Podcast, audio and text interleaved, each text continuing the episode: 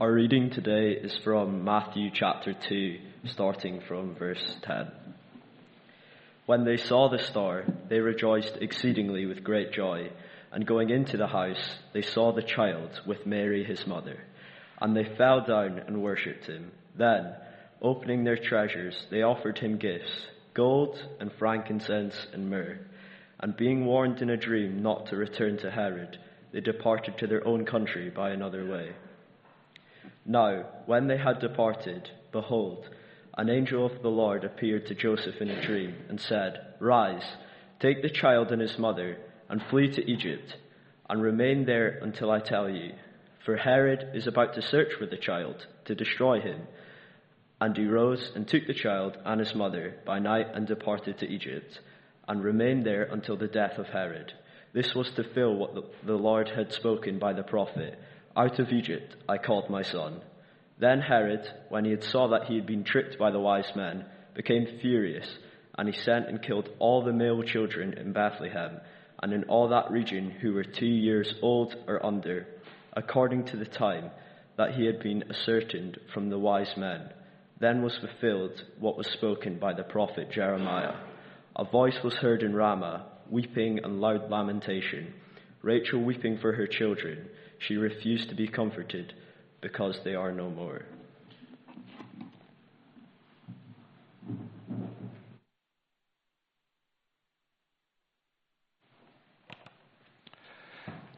Thank you, Samuel, and uh, good morning to you all. Uh, we're going to be reading again from the book of Hebrews this time, and chapter 2. As you know, what we're doing in the Sundays up to Christmas is we're looking at some verses from this book, the book of Hebrews, that talk about uh, why the Lord Jesus came into the world, why, why he was born. Last week, uh, Johnny spoke to us from chapter 1, and he was reminding us about how God had spoken in many times in the past through the prophets, yet in these last days he spoke to us in his son. Now, we're going to take up another point uh, from chapter 2, and we're going to be reading this from verse number 14. Just two verses. And uh, this is what we're going to try and speak about and explain uh, during the rest of the service. Since therefore the children share in flesh and blood, he himself likewise partook of the same things that through death he might destroy the one who has the power of death, that is the devil, and deliver all those who through fear of death were subject to lifelong slavery. Amen. May God's word uh, touch our hearts. So we're going to we're going to think uh, today. The subject uh, that I've put over these verses is that of a dark Christmas. Maybe I should have used the word bleak since we've just sung that carol in the, in the, in the bleak uh, midwinter. A bleak, a dark Christmas. Um, we're all told that we should be dreaming of a white Christmas. Uh, I think it was Elvis who sang something about a, a blue Christmas uh, without you, but, but this, is, this is a dark Christmas that this verse brings to our, our attention. So, so let me just say what, what, what it, uh, read what it says again, remind you about what it says, where it talks about destroying him who has the power of death. That is the devil. There is something dark about uh, these verses. And, and these verses refer to us, uh, to us about why the Lord Jesus came into the world. Now, if you're interested, um, and were to read down the whole of this chapter, chapter 2, you would actually find that there are, there are four reasons that are given in this, just this one chapter about, about why the Son of God took upon himself human form and entered into our world. And, and we're just going to be looking at this, this one uh, this morning. Uh, the Bible is clear that there, there is a devil. Um, Christians believe that. Um, a lot of folks in the world may well roll their eyes at that point, but this is part of the explanation that the Bible gives for why there is evil and tragedy and misery uh, in our world, and uh, we'll come and speak about that in a, a little bit more detail uh, later on. What is clear is that from the very birth of Christ, uh, the devil attempted the destruction of Jesus, the Son of God. That's why I asked Samuel to read that part of the excerpt of the, of the Christmas story that focused on, on the edict of Herod and, uh, and the slaughter of the innocents. Um, we're, we're, used to having uh, the nativity with the shepherds, uh, with the wise men, and with angels as being part of it. What is not depicted quite so often is the fact that at the time of the birth of Christ, there were not only angels filling the skies, but uh, there was satanic influence and there were demons that should be drawn into the, the Christmas cards as well. Now, there, there is a symbolism uh, in the book of Revelation, the final book of the Bible in chapter 12 that, that, that makes this particular point. And, and the symbolism is of a great red dragon. And this dragon stands before a woman who is about to give birth so that he can devour the child that is born. And then that's in pictorial language. And really, it's giving us insight into what was happening, part of what was happening at the birth of Christ. That there was an attempt to devour or to destroy the child that was born. And of course, that was the reason for the edict from Herod. An awful time every child, every male child who was under two years of age in that entire vicinity and area slaughtered.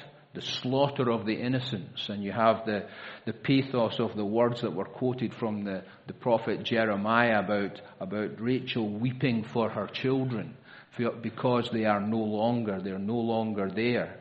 And this is the darkness, this is the darkness of satanic and demonic oppression against the Son of God who is entering into the world.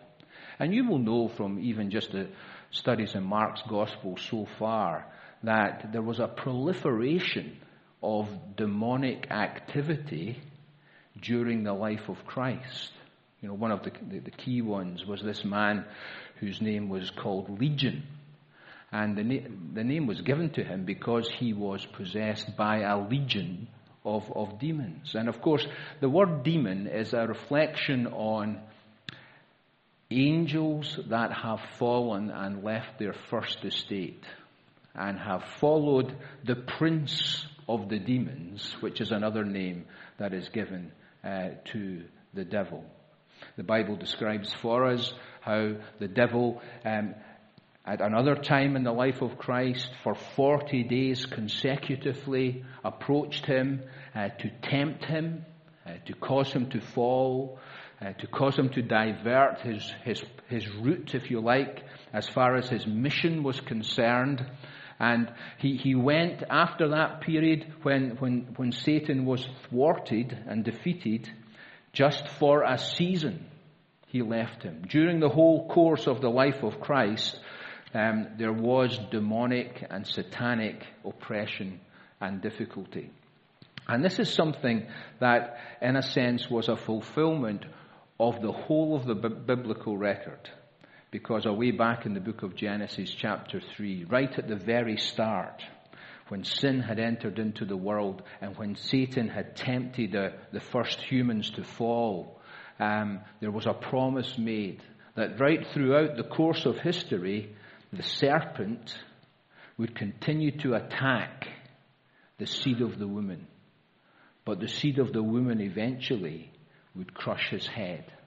And all the way through the Old Testament, and of course, the, the, the, the, verses that we've read today are from the book of Hebrews. So here are Hebrew Jewish people well aware of the history of their Old Testament, about instances where the devil is, is cited and so, for instance, you'll get um, the book of Job, uh, the, the man who suffered so greatly, and yet the curtain is kind of pulled back and an explanation is given to us of why he suffered and what was going on and the reason behind it all. And the reason behind it all is that Satan puts his finger, with God's permission, on his life and destroys so much of it, but only so far.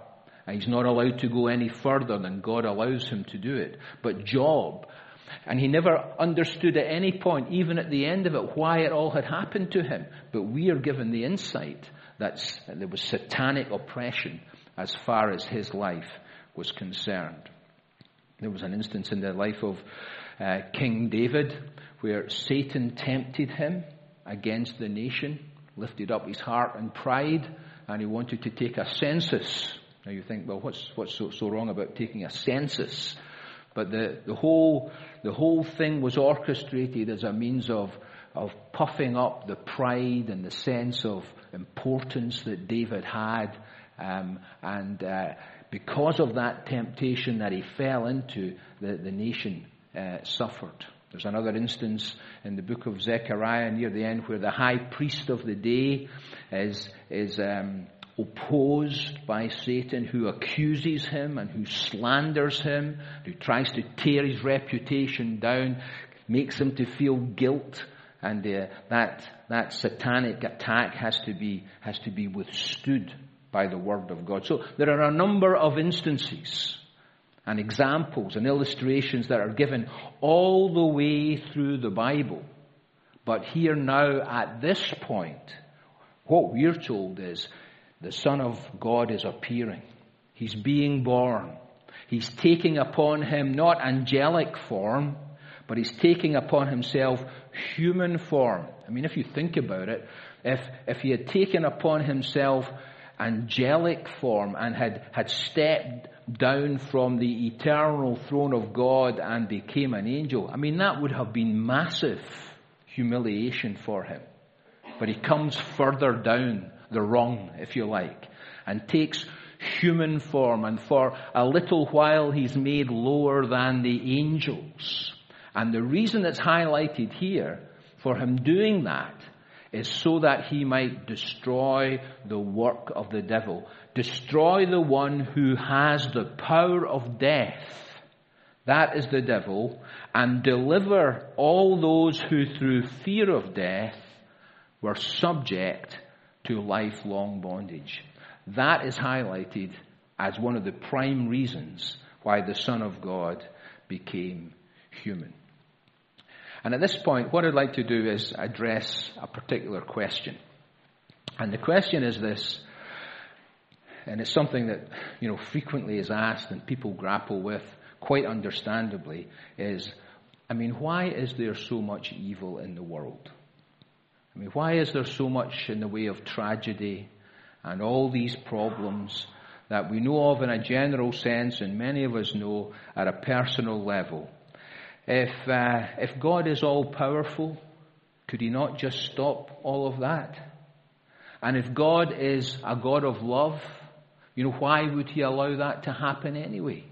And so many people, because because these questions are unresolved in their mind, they conclude that there can't be a God at all, because if there was one, he would intervene as far as this whole issue of evil in our world and tragedy is concerned. So, I mean, what I'd like to do is I'd like to try and explain that from the perspective of, of the Bible.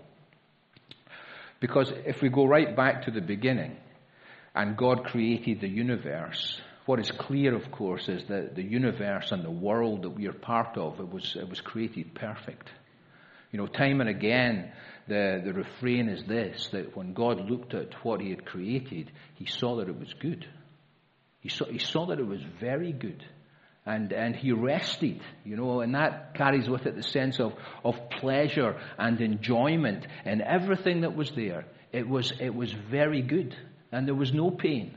And there was no misery and there was no tragedy, and there was no death, and there were none of the things that are so part of our world today. It was, it was good. It, it was paradise. And then there is the explanation of the insinuation of, of the devil. who's characterized in this form of, of a serpent who, who appears to the first, the first humans, Adam uh, and Eve, and, and, and tempts them. So something has taken place. The devil has been cast down to the earth.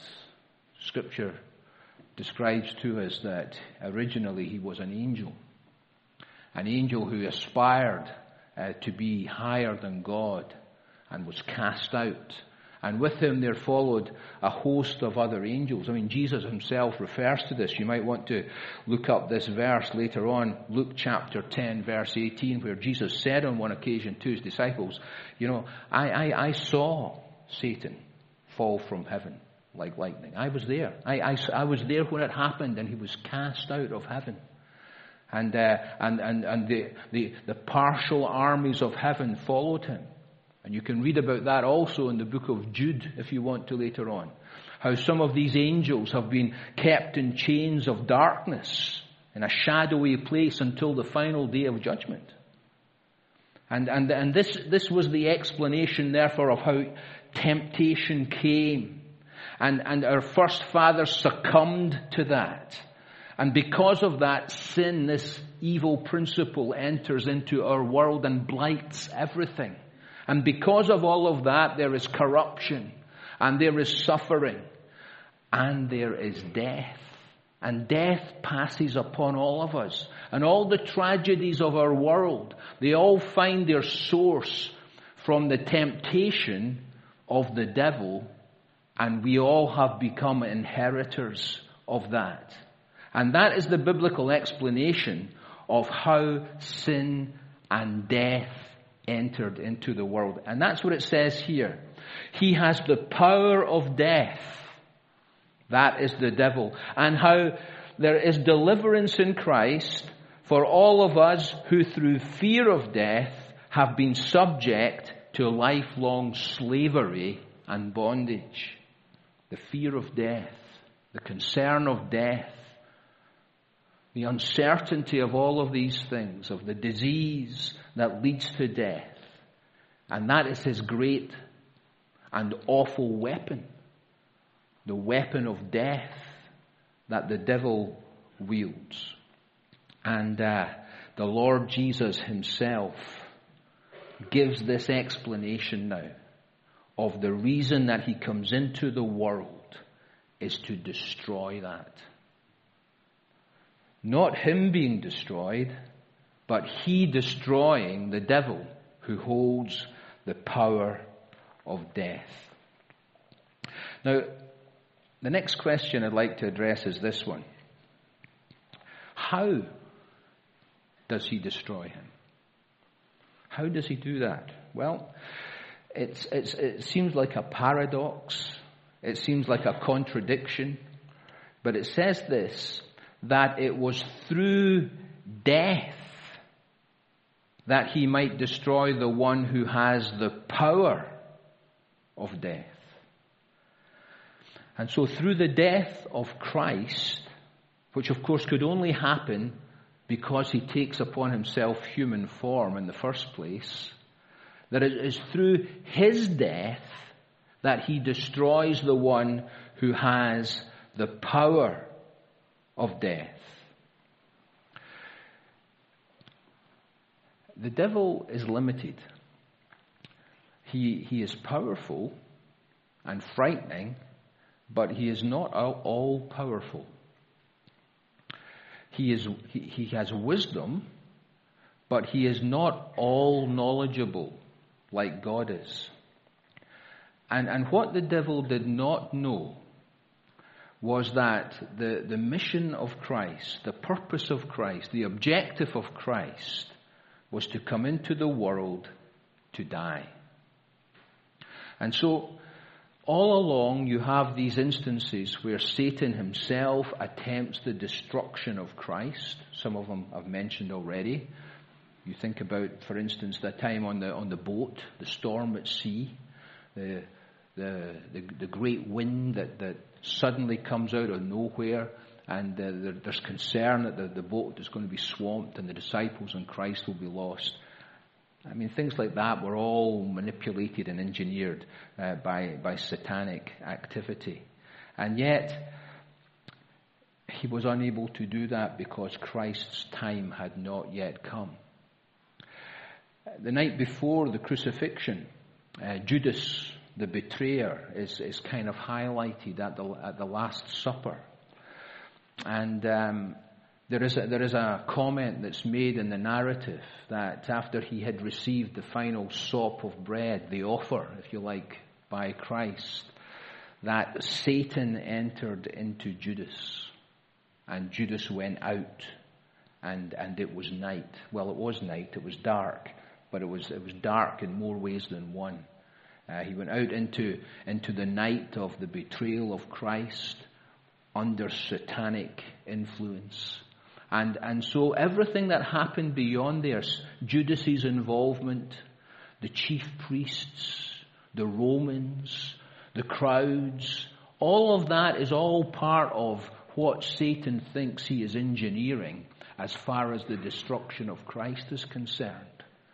And when he sees him upon the cross, he feels that he has won and that the Son of God has been destroyed. But little did he know that this, in fact, was to be his own destruction. Because it was through death, the death of Christ, that Christ, in fact, destroys the work of the devil. Now, now, how is that the case? Well, there's a couple of ways that we might explain that. Number one is this that because he died, then he would be resurrected. And the, and the power of death would be put into reverse. It would be broken by Christ himself. And Satan is unable to keep Christ in the grave after his death. And you can imagine all the demonic activity at the death of Christ, at the moment when his spirit leaves him upon the cross. The rejoicing, if you like, in the regions of hell. And yet they failed to understand that this in fact was to be their own demise and defeat. Because Christ would break all of that and would rise triumphant from the dead. Now there's a very important verse um, to draw your attention to in, in Colossians chapter 2 and verse 15, which reads like this, that Christ disarmed rulers and authorities and he put them to open shame by triumphing over them in his death.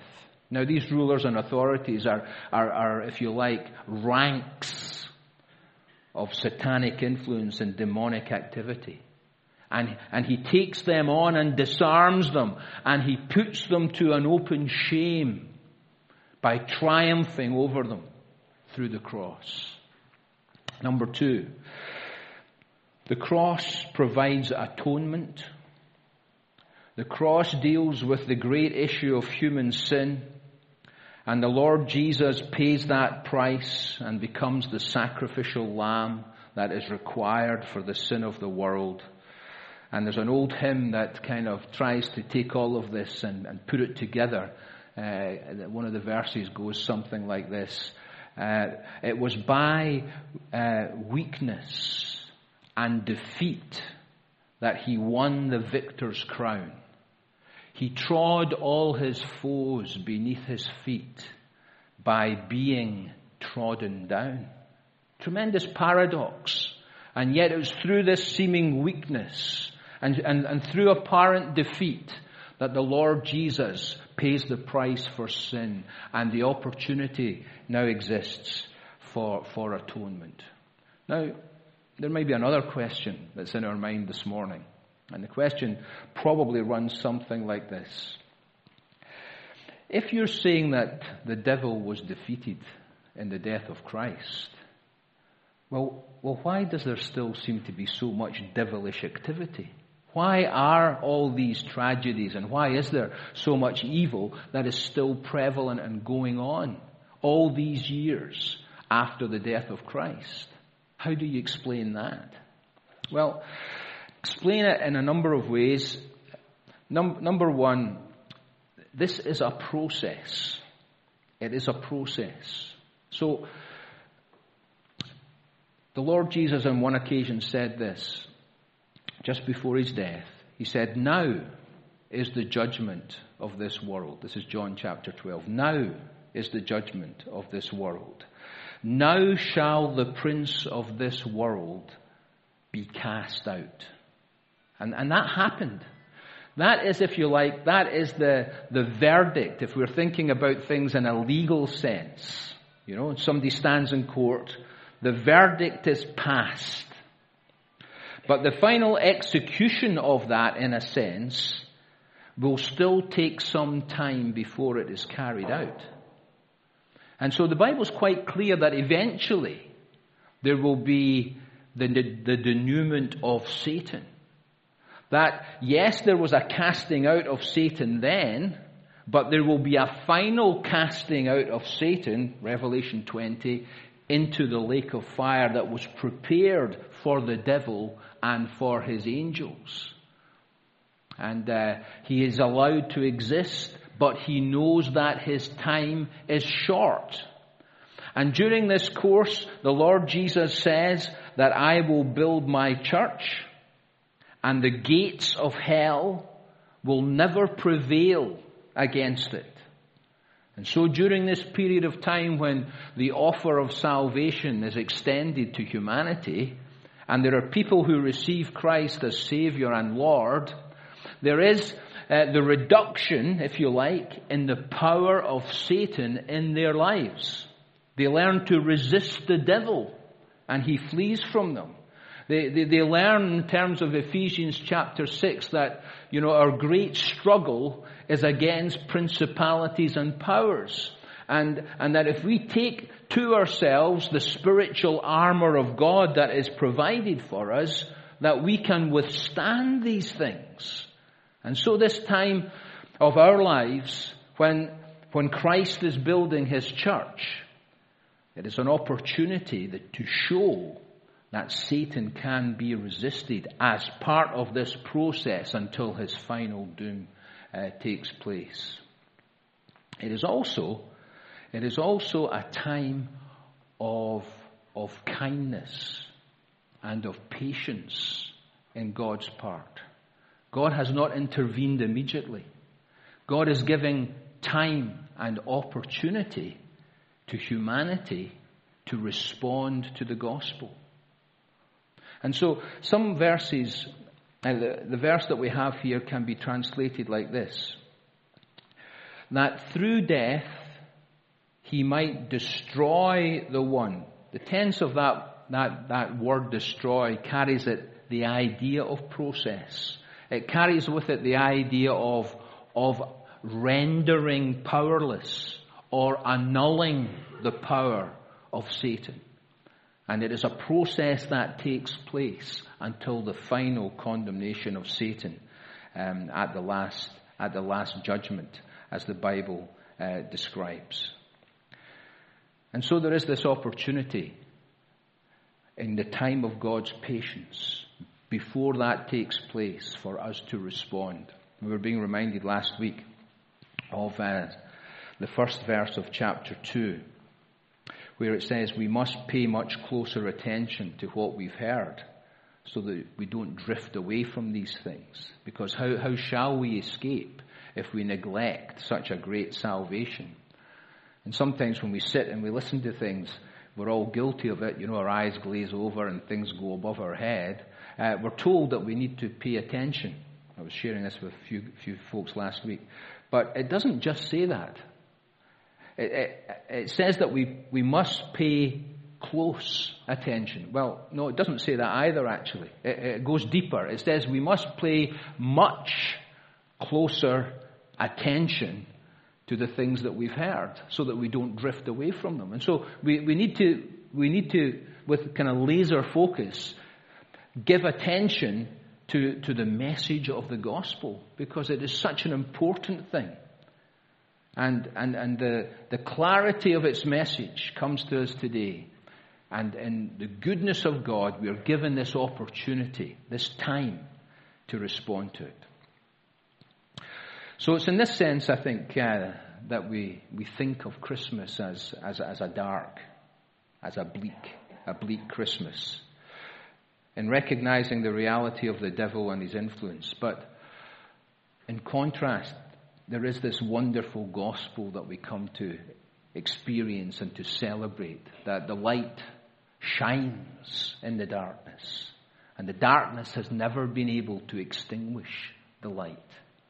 That uh, on the land and in the region of, of darkness, a great light shone when Christ was born. And that light continues to shine in our day and age. The light of the world, as Jesus described himself. Follow me and you will have the light uh, of life. And so we, we celebrate the coming of the Savior who, who destroyed him who had the power of death, rendered him powerless, and has delivered all those who through fear of death were subject to lifelong slavery. These are the, the, the two big words, if you like, are destroy and deliver. And that is the, that is the hope of the gospel. That in coming to Christ in belief and in faith, we can know something ourselves of the deliverance from fear that the Lord Jesus Christ offers in His gospel. So that is um, what this, these verses, I think, are bringing uh, uh, to our attention. A reality that we're not often focused on at this time of the year, but is highlighted for us in these passages. And may God help us uh, to respond to that. Now, shall we pray? Lord, thank you for the light of the world, our Lord Jesus Christ. Thank you for the reason that He came and He took on human form uh, to destroy the works of the devil, these awful things that so blight our existence. Thank you that we can know deliverance uh, through faith in the Lord Jesus. And we just pray that the glory of the gospel will grip our hearts and help us all to experience its wonder. And so, Lord, we commit ourselves to you in the name of Jesus Christ our Lord. Amen.